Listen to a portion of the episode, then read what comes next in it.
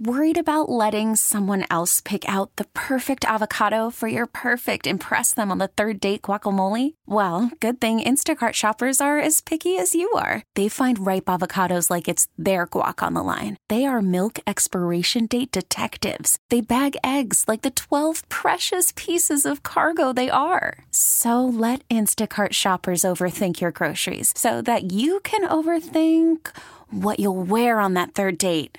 Download the Instacart app to get free delivery on your first three orders while supplies last. Minimum $10 per order, additional term supply.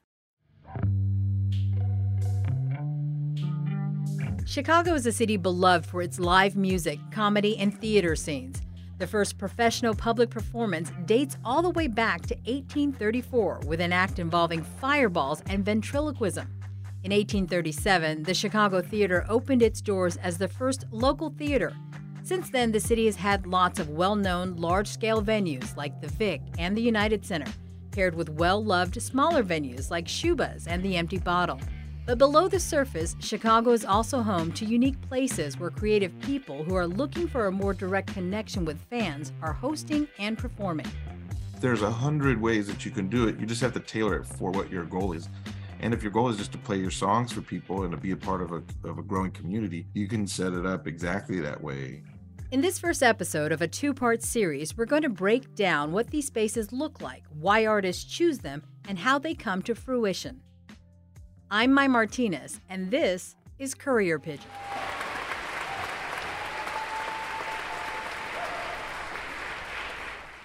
In this podcast, we're going to refer to venues with entertainment licenses and stages made with the intention of putting on shows as traditional. For example, Second City, the Cubby Bear, or the Metro. There are plenty of fans willing to pay big bucks to see a play or well known artist perform, but there's also a community of fans and artists who prefer to skip the traditional venues and opt for unconventional spots. When December rolls around, some very lucky music fans stroll into the Fourth Presbyterian Church. And looking around, it's a little overwhelming. But the overwhelming is just getting started because soon Andrew Bird takes the stage for his Gezelligheid performances. That's the late Lin Brehmer of 93XRT announcing singer, songwriter, and multi instrumentalist Andrew Bird's holiday themed concert series dubbed Gezelligheid, which he's been performing since 2009 at the Fourth Presbyterian Church on the Mag Mile. Having grown up in Lake Forest, Andrew makes it a point to have these winter shows in the city. December of 2022 marked his return to these annual shows after a two year hiatus due to COVID. Here's Andrew describing the performance. Gezelligheid is a Dutch word, roughly means cozy. And it's just sort of a, a feeling of people coming together and experiencing a cozy communal experience. In Chicago, we would head into these dark months and sort of fight the inevitable depression that comes with lack of sunlight takes some proactive measures. So these Gezelligheid shows are designed to, as like an aid to seasonal depression.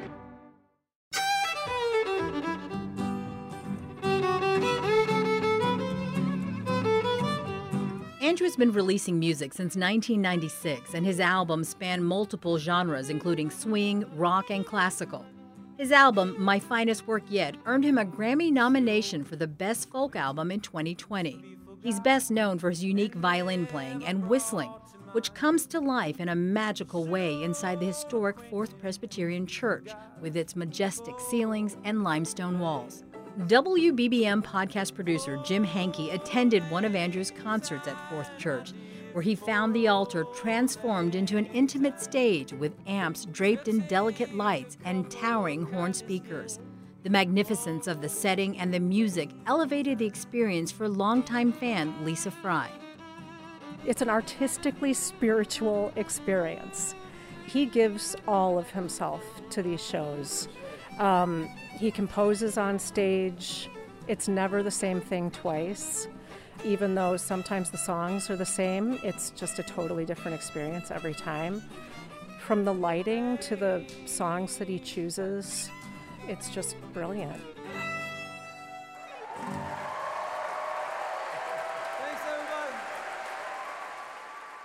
When it comes to non traditional venues, we can't have this conversation without mentioning do it yourself or DIY shows.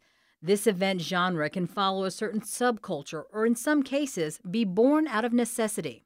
My name is David Bazan. I am 46 years old. I am a self employed uh, musician, singer, songwriter, performer, and I live outside of Seattle, Washington. So I swung my tassel to the left side of my cap,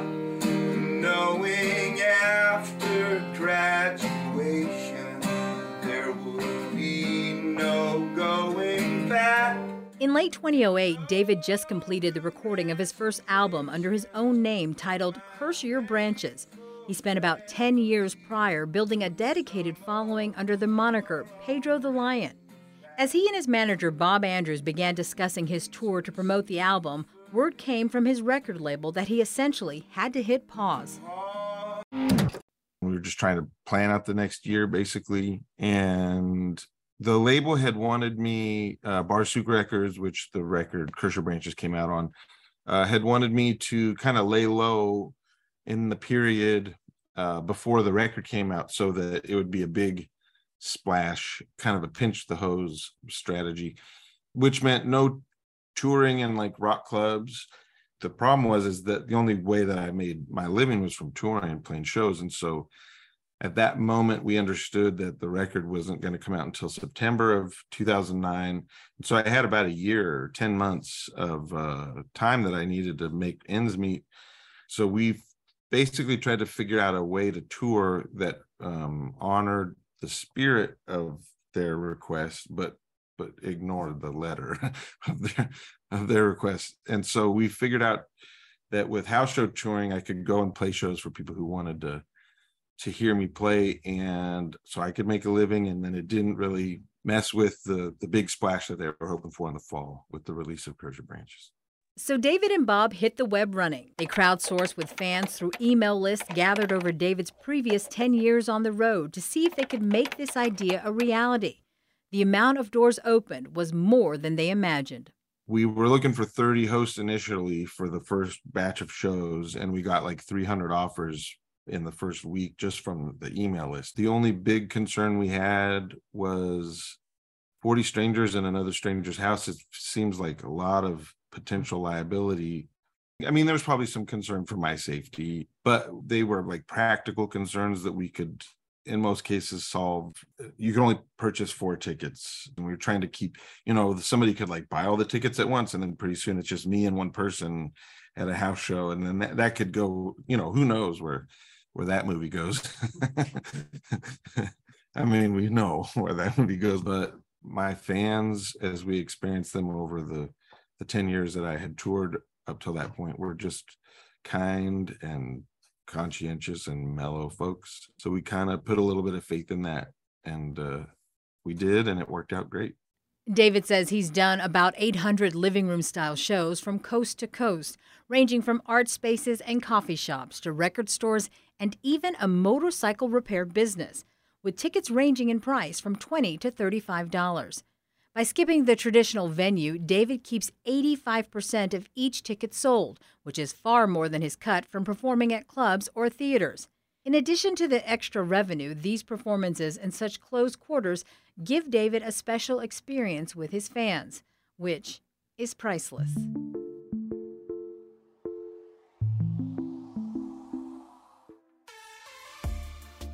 Was the standard that I set as a 11 year old for every family vacation.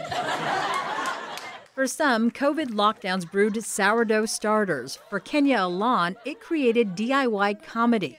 She's the co creator of It'll All Be Okay, an outdoor comedy show that started in Chicago's Humboldt Park in 2020. I already had a background in events coordination and things like that anyway. And um, another good friend of mine had been doing stand up for a few years prior to that. It was the summer of 2020, and we were both at home bored, and we were like, let's just put on a show. No one else is, you know, nothing's happening. Um, and we decided to just, you know, start doing them in the parks. And that was a way to start meeting people. And yeah, that was a big thing. Producing was a big sort of like push into it because people got to see me do my work in uh, in a myriad of ways, um, not just as a performer. Kenya is a writer and comedian who began doing stand up in January of 2020. While she's a featured player and producer of the weekly stand up show Primetime at the Lincoln Lodge, she's also done shows in unexpected venues like a Wicker Park plant store. Pop up shows like these have a different atmosphere that appeals to Kenya more than the typical comedy club. While like I really do enjoy performing in clubs, um, I think there's a little bit of a different air now. I think there's a lot of comedy out there. And so audiences come in wanting a little bit like, show me what you got. I've seen it all, you know, kind of like I um aspect to it. And so like clubs are nice. Um, but I think providing those other elements kind of brings walls down. It allows people to open up and it, it can be almost therapeutic versus just like make me laugh, which is cool. You, you connect a bit more. I, I would still say this is pretty male dominated uh, industry. Um, and it just helps bring a more feminine, just like not such like a hard thing to it all, um, which I am looking for more and more. And so I think that's why I also tend to um, lean towards these spaces more often. Yes, you still want to, you still want to crush, but not so violently.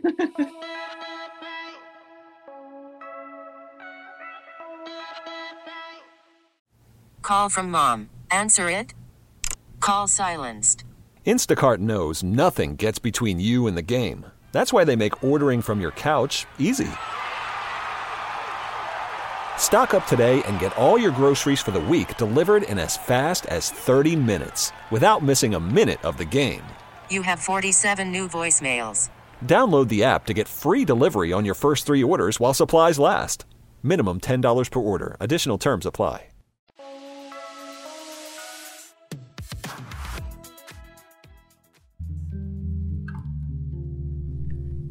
The DIY underground scene in Chicago is vast and fueled by subgenres such as Chicago's own house music and punk rock.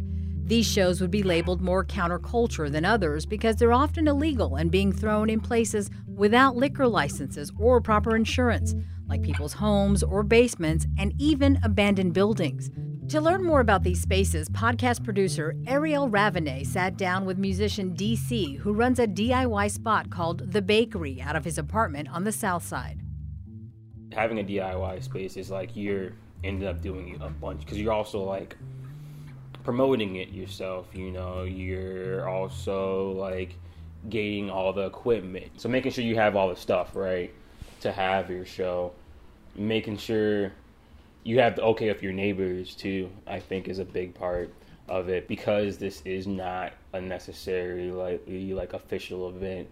Your neighbors are pretty much the way you're gonna get caught. Basically, is if you don't have a working relationship with your neighbors, and they call the cops instead of talking to you. And I think also like getting the honestly the address out because you don't put the address for these shows on the flyer a lot of times. Um, so like as I'm putting together the show, like a bunch of people are asking me day of like, what's the address? In the early 2000s, anti rave laws were popping up across the country. Raves are commonly known as high energy dance parties to electronic music. In Chicago, a law was passed that would punish the building owner, promoter, and performer involved for throwing a for profit party that didn't have a city amusement license, liability insurance, or follow safety codes. While not all DIY shows are raves, these restraints affect shows in apartments, basements, and more. That's why tickets aren't sold at many DIY shows. Instead, donations are suggested. If they really want to shut you down, they just say like you can't have uh, people of this amount of people up here because like one of the things with having shows as well as you need two exits, you need uh, some sort of fire system, and then yeah, you need a license. So like some art galleries, like if you have a gallery spot, like you you're just gonna need a license, you know. Um, as far as house places, just shut it down when the cops come. Some may be wondering, with all the effort needed, why throw a DIY show at a home or in a plant shop instead of just hosting in a smaller venue or bar? For DC, the answer is simple. If you do rock in Chicago, you're probably going to play a DIY show at some point. as a musician, you think that these bar shows are gonna be better, but the, the pay is kind of the same, honestly. At the end of the day, I'd rather have my friends pull up and pay like a normal amount and be able to bring their drinks and whatever and just have a good time and be in community than like have to pay at this like expensive north side place you know that like we're all just really there for the music anyways with DIY, the word community comes up often. It can mean a lot of things for different people, but at its core is creating a space where everyone can consume art of all levels together and have fun. Here's DC again. I feel like the DIY shows were always two separate entities, right? They were like the show inside, and there'd always be people. There'd be people that would pull up to the show for not for the show, just to hang out outside the show, and they were just like that's what they would do. They spent all their time at shows. In my DIY heydays, I was going to like three shows a week. You know, I'm just to hang out with my friends, uh, talk to the bands, listen to music. A lot of shows were uh, suggested donation, but it was like five, ten bucks. DIY also historically has been real leftist and like radical. So like it has been about the community for a lot of times. When you play a DIY show, like you don't expect to get paid for real. You're just doing it for the community. A beautiful thing about shows in unconventional places is that not all attendees are die-hard fans.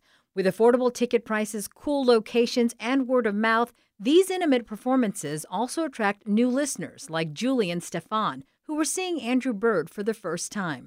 So we have a really good friend, and he just like told us, "Well, there's this really nice concert, and I got tickets. I think two or three months ago, and you should come. And it's in a church, and it's nice." And we decided, well, we trust you, so let's do it. It's an amazing venue. Yeah, I think like even from the acoustic, like in this venue, it's really nice. These non traditional venues can also allow artists like David to turn a first time listener into a future fan. It happens all the time. My guess is the only ones that I meet are ones that have had a good experience. I'm sure there are ones that friends who are diehards brought them and they were like, this was not my jam. And then they don't talk to me after the show. But I have talked to dozens of people who are just like, this is my first time. This person right here brought me and this is my jam. I really like what you do. And that that's a cool feeling. And David adds that even if you're not an artist yourself, creativity is key to getting your small show off the ground. Your imagination can use the the community tools and and tap into other people's interest and and then you get to go to cool shows. You know all of a sudden there's house shows happening and i've gotten to see so many people play in this context too. And um it's just beautiful with all the scrappy magic that goes into putting together a non traditional show, unexpected things are bound to happen. So we asked David, Kenya, and DC to each share an experience about a show that didn't go quite as planned. we were at one and my grandma was there and uh, there was no toilet paper in the bathroom and she went in there and there wasn't there wasn't a roll under the cabinet no place at all i wouldn't have known if it wasn't if it wasn't uh, her but that was just one where like okay i mean no shame on anybody like I've, I've been there but like you know people are paying and so we want people to have a decent experience.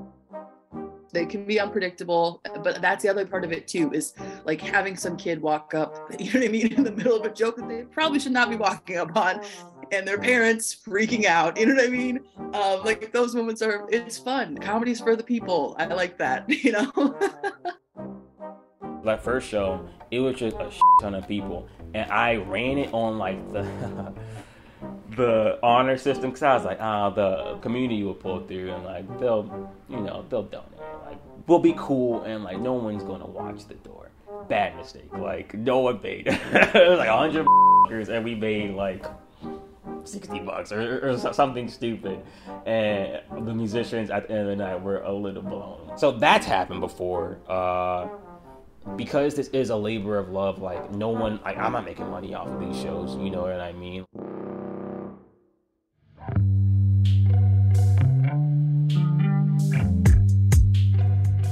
Next time on Courier Pigeon, join us as we take a closer look at how this underground scene is allowing people to cash in on their own talent and opening doors for marginalized communities. I remember we used to go to Navy Pier because Navy Pier was really big for having like cipher battles. Cipher battles were huge back in the day, and rappers just kind of go at each other and they just kind of rhyming against each other. Most people that I talk to within those communities when I talk about comedy shows are like, yeah, we went and like it's just like a, a lot of guys making pedophile jokes, um, and they're turned off. You know what I mean? That's low key why I started putting on shows too, because there wasn't a lot of like POCs, you know, like doing the music and like black people specifically. Thank you for listening to this episode of WBBM Courier Pigeon, our newest podcast. Subscribe to us on the Odyssey app, Spotify, and Apple Podcasts so you don't miss an episode. WBBM Courier Pigeon is an original podcast production. Produced, written, and edited by Ariel Ravenay, Jim Hankey, and Lizzie Baumgartner. Reporting for this episode was done by Jim Hankey, Ariel Ravenay, with editorial direction by Lizzie Baumgartner and Mai Martinez. Special thanks to our sister station 93XRT for providing archival footage, Ekonomisk Management for Andrew Bird's audio, as well as David Bazan, Kenya Elan, and DC for their performance audio. Thanks for listening to WBBM Courier Pigeon. I'm Mai Martinez. In memory of our best friend in the whole world, Lin Brehmer.